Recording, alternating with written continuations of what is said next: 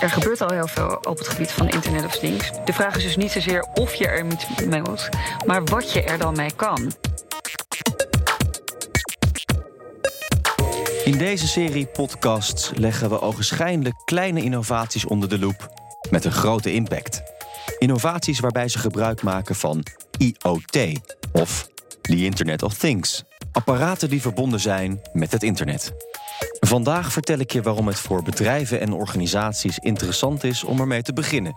En wat daarbij komt kijken. Want ja, hoe weet je nou of je er iets aan hebt? Dat verhaal vertel ik met hulp van Titia Houwing. Zij is IoT-consultant bij KPN. Mijn naam is Koos Tervoren. Fijn dat je luistert.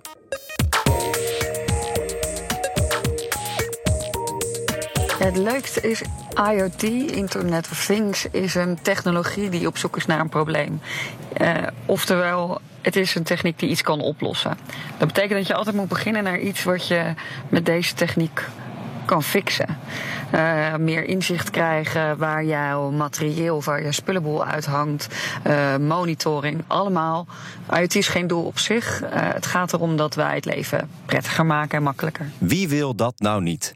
Ik kan me voorstellen dat je dat wel ziet zitten. Ik ben Titia Houwing. Ik uh, heb de leukste baan binnen KPN. Want ik ben IoT-consultant en uh, ga met klanten en partners op zoek naar mooie IoT-oplossingen. Even een paar voorbeelden van hoe je het allemaal net iets prettiger en net iets makkelijker kan maken.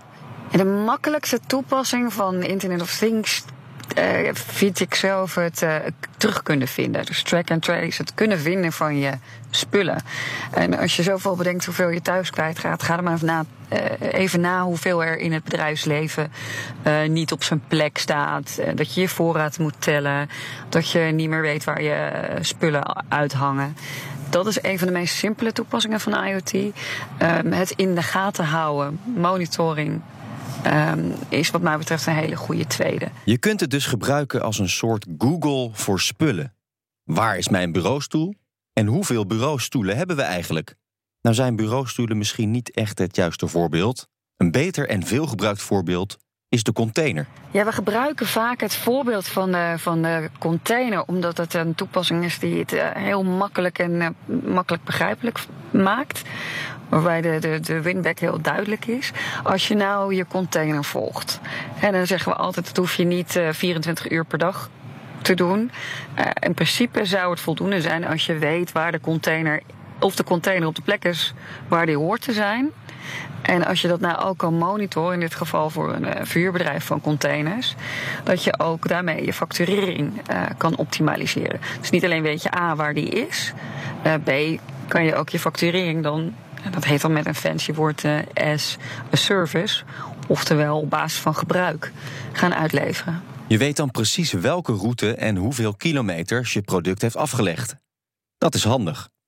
Maar stel nou dat je iets vervoert en het product is dusdanig kwetsbaar dat je precies wil weten wat er onderweg mee is gebeurd. Ja, ik vind een van de mooiste voorbeelden van, van ons zelf uit de praktijk is uh, het voorbeeld van die vaccinaties. Die worden in koelkasten verzonden naar de, gebieden waar ze het hardst nodig zijn, en in dit geval Afrika. Maar als die vaccinaties boven een bepaalde temperatuur komen, dan, dan werken ze gewoon niet meer.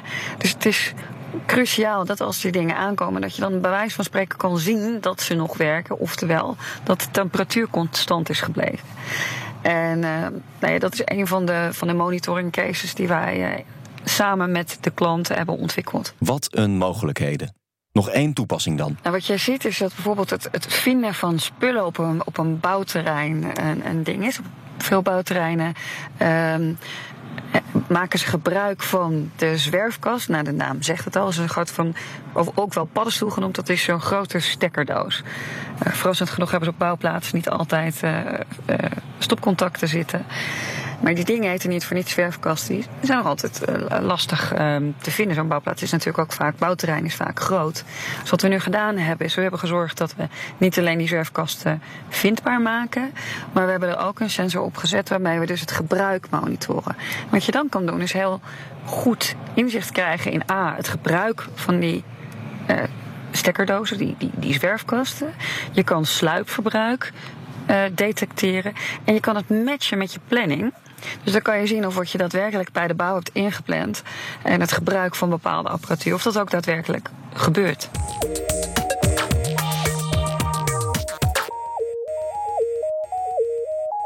Begint vaak bij het kijken naar hoe gaat je proces optimaal? Uh, is je, is je, um, hou je voorraad automatisch bij? Hè? Is je je levering al automatisch binnen?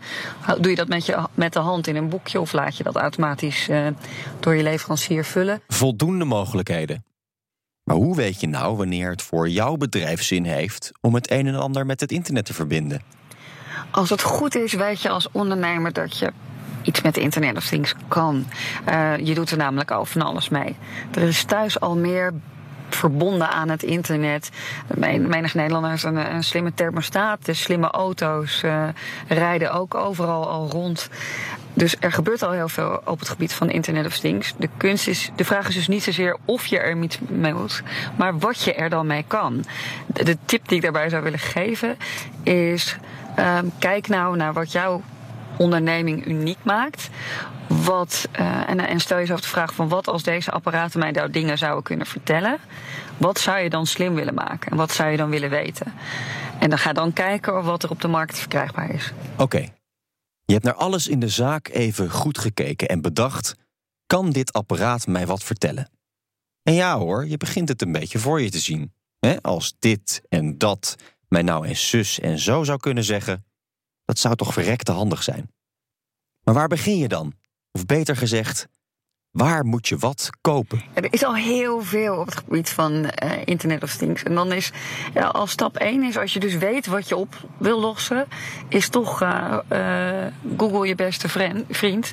En dan ga je eerst kijken wat er online beschikbaar is. En vraag eens bij wat branchegenoten van jongens, wat is er op de markt al verkrijgbaar? wat gebruik jij daarvoor? Um, en ga, ga inderdaad eens te raden bij partijen die dat leveren. En dan heb je een aantal opties. Wat vergelijk je dan? Ja, de belangrijkste vraag als je zo'n apparaat aanschaft is de veiligheid en de betrouwbaarheid. Um, en dat heeft te maken met, met zoals alle apparatuur die je afneemt. Uh, is een leverancier iemand die uh, kwaliteitsnormen heeft, kijkt goed naar uh, of de beveiliging goed geregeld is, maar ook wat voor eisen je zelf stelt.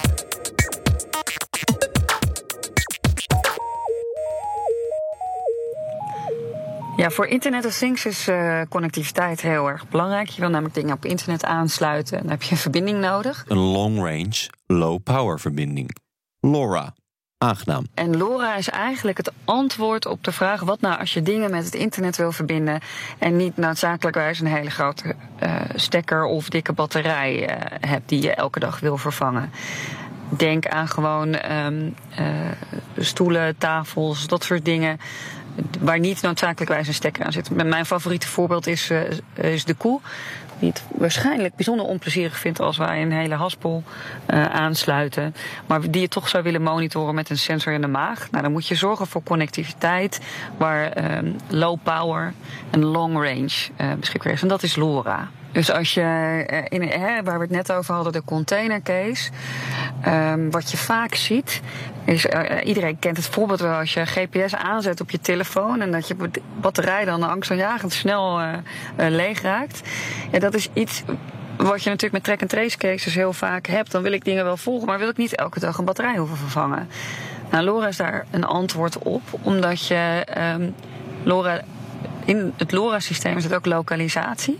Dat betekent dat één berichtje, uh, dan, uh, dat wat met LoRa gestuurd wordt, er wordt door triangulation, wat een heel chic woord is voor drie masten die uitrekenen waar dit ding zich ongeveer bevindt. Daar kan je dus al van deze track-and-trace cases mee doen, zonder dat je GPS inzet en dus je batterij heel zwaar belast wordt. En dan gaat zo'n batterij vijf tot tien jaar mee. Nou, dat lijkt de investering wel waard. En als je die dan eenmaal hebt gedaan, dan wil je misschien ook wel dat andere partijen toegang hebben of krijgen tot jouw data. Er zijn heel veel apparaten die verbonden zijn. Dat betekent dat heel veel bedrijven nu IoT-platformen promoten. Wat een mooie term is voor een plek waar je al deze data, die al die verschillende sensoren uitspugen, verzamelt en distribueert naar je andere IT-systemen. Neem bijvoorbeeld ehm, een, een, een slimme afvalcontainer die data die moet niet alleen naar je eigen bedrijf. Je wil eigenlijk ook dat het schoonmaakbedrijf dat krijgt of de afvalverwerker. Want dat betekent dat je die data ergens op een centrale plek verzamelt. En in logische eh, kijkt of de data klopt en die vervolgens doorstuurt. En dat noemen ze een IoT-platform.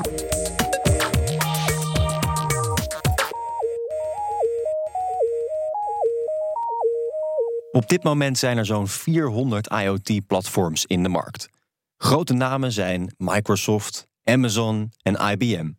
En KPN heeft er ook één. Maar de vraag is natuurlijk of je überhaupt data wilt delen. En zo ja, welke data?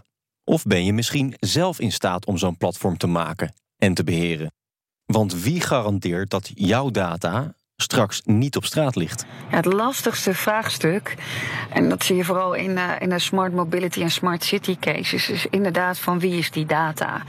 Kijk, als jij uh, je eigen apparatuur laat volgen, dus je hebt bijvoorbeeld een partij die voor jou uh, je apparaten volgt en jij koopt vervolgens die data, dan is het de vraag wie, wie is nou verantwoordelijk voor die gegevens? Um, dat is nog een redelijk simpele vraag, want dan kan je nog afspreken met je, met je leverancier. Ja, weet je, jij hangt wel die sensor in die prullenbak, maar um, de data moet naar mij toe gaan. Maar dat is het probleem met al, alle smart city concepten en ook smart mobility. Dat is natuurlijk een lappendeken van partijen die relevante data hebben. En hoe bepaal je nou van wie die data is en wie daarover gaat? En vooral wie gaat er geld aan verdienen? En wie beschermt je als dat misgaat? Nou, wat je ziet is dat um, de regelgeving op het gebied van IoT nog niet helemaal op orde is. Gelukkig zijn er goede stappen en wordt er ook vanuit de, Tweede Kamer en het nieuwe kabinet grote stappen gezet om te kijken van hoe richten we dat nou in. Um, maar het is nieuwe technologie. En je kan straks, als jij apparaten kan volgen, kan je wellicht ook de link leggen naar personen. En dan kom je heel snel op het privacy vraagstuk. Um, en de vraag is hoe snel de wetgeving daarin mee gaat groeien. Ja, want een extra verbinding betekent ook weer een extra mogelijkheid om gehackt te worden. Ja, er is heel veel commotie in de, in de, in de pers uh, en in de media over uh, allemaal IoT-apparaten die gehackt worden, babyphones en camera's in sport, uh, hoe heet het, omkleedruimtes. Um, en de reden waarom dat in het nieuws komt, is niet zozeer omdat het nieuwe technologie is, uh, maar de schaalgrootte. En wat je ziet is dat de bewustwording um, op, bij IoT-apparaten nog niet zo ver is als bij. Uh, bijvoorbeeld je mobiel of je laptop. Het feit dat je daar je paswoord verandert en niet meer 0000 gebruikt, dat weet iedereen. Maar heel veel mensen veranderen dus de fabrieksinstellingen niet als ze zo'n telefoon neerzetten. En dan kan je die heel makkelijk hacken, want je hebt namelijk het in, de inlog op je IoT-apparaten. Dat betekent niet dat een IoT-apparaat um, makkelijker hackbaar is. Dat betekent dat mensen gewoon minder goed zijn, minder bewust zijn van de beveiliging. Voor IoT-apparaten geldt dezelfde manier van beveiligen en dezelfde mate van hackbaarheid als je telefoon en als je, al je andere IT-apparatuur. Tot zover de doemscenario's. IoT biedt natuurlijk op heel veel vlakken juist een oplossing. Zeker als je het met een andere nieuwe technologie combineert. Wat je ziet is dat Internet of Things um, heel mooi ook te koppelen is met andere technologische trends zoals blockchain en, en big data. In essentie zijn, is IoT uh, uh, sensoren die data uitspugen. Um, en uh, daar worden heel vaak de cases voor gebruikt, zoals de, de, de slimme wasmachine. Waarbij je dus de wasmachine aangeeft wanneer die op afstand aangezet kan worden. Maar ook aangeeft van joh, mijn cartridge is leeg, je moet me nu bijvullen. Hé, uh, hey, ik dreig stuk te gaan.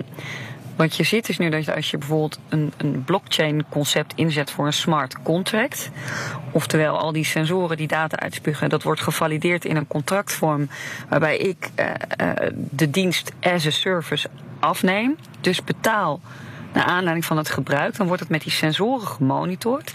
Maar de vastlegging daarvan gebeurt met blockchain. En je kan je voorstellen dat dat straks met al die leenfietsen, leenauto's. Uh, we gaan steeds meer toe naar een samenleving waarin we niet meer eigenaar zijn van dingen, maar we meer dingen ja, as a service gaan afnemen, zoals het witte fietsenplan van vroeger. Dat dat met een combinatie van IoT en blockchain plaats gaat vinden. Dus iedereen die al helemaal gek is van Bitcoin, Ethereum en al die andere cryptocurrencies, kijk eens verder dan die muntjes en kijk eens naar de blockchain-technologie die erachter zit. Mocht je nu nog twijfelen of IoT iets voor jou is, dan heeft Titia Houwing nog wel een paar tips. Hou het simpel. Denk logisch na.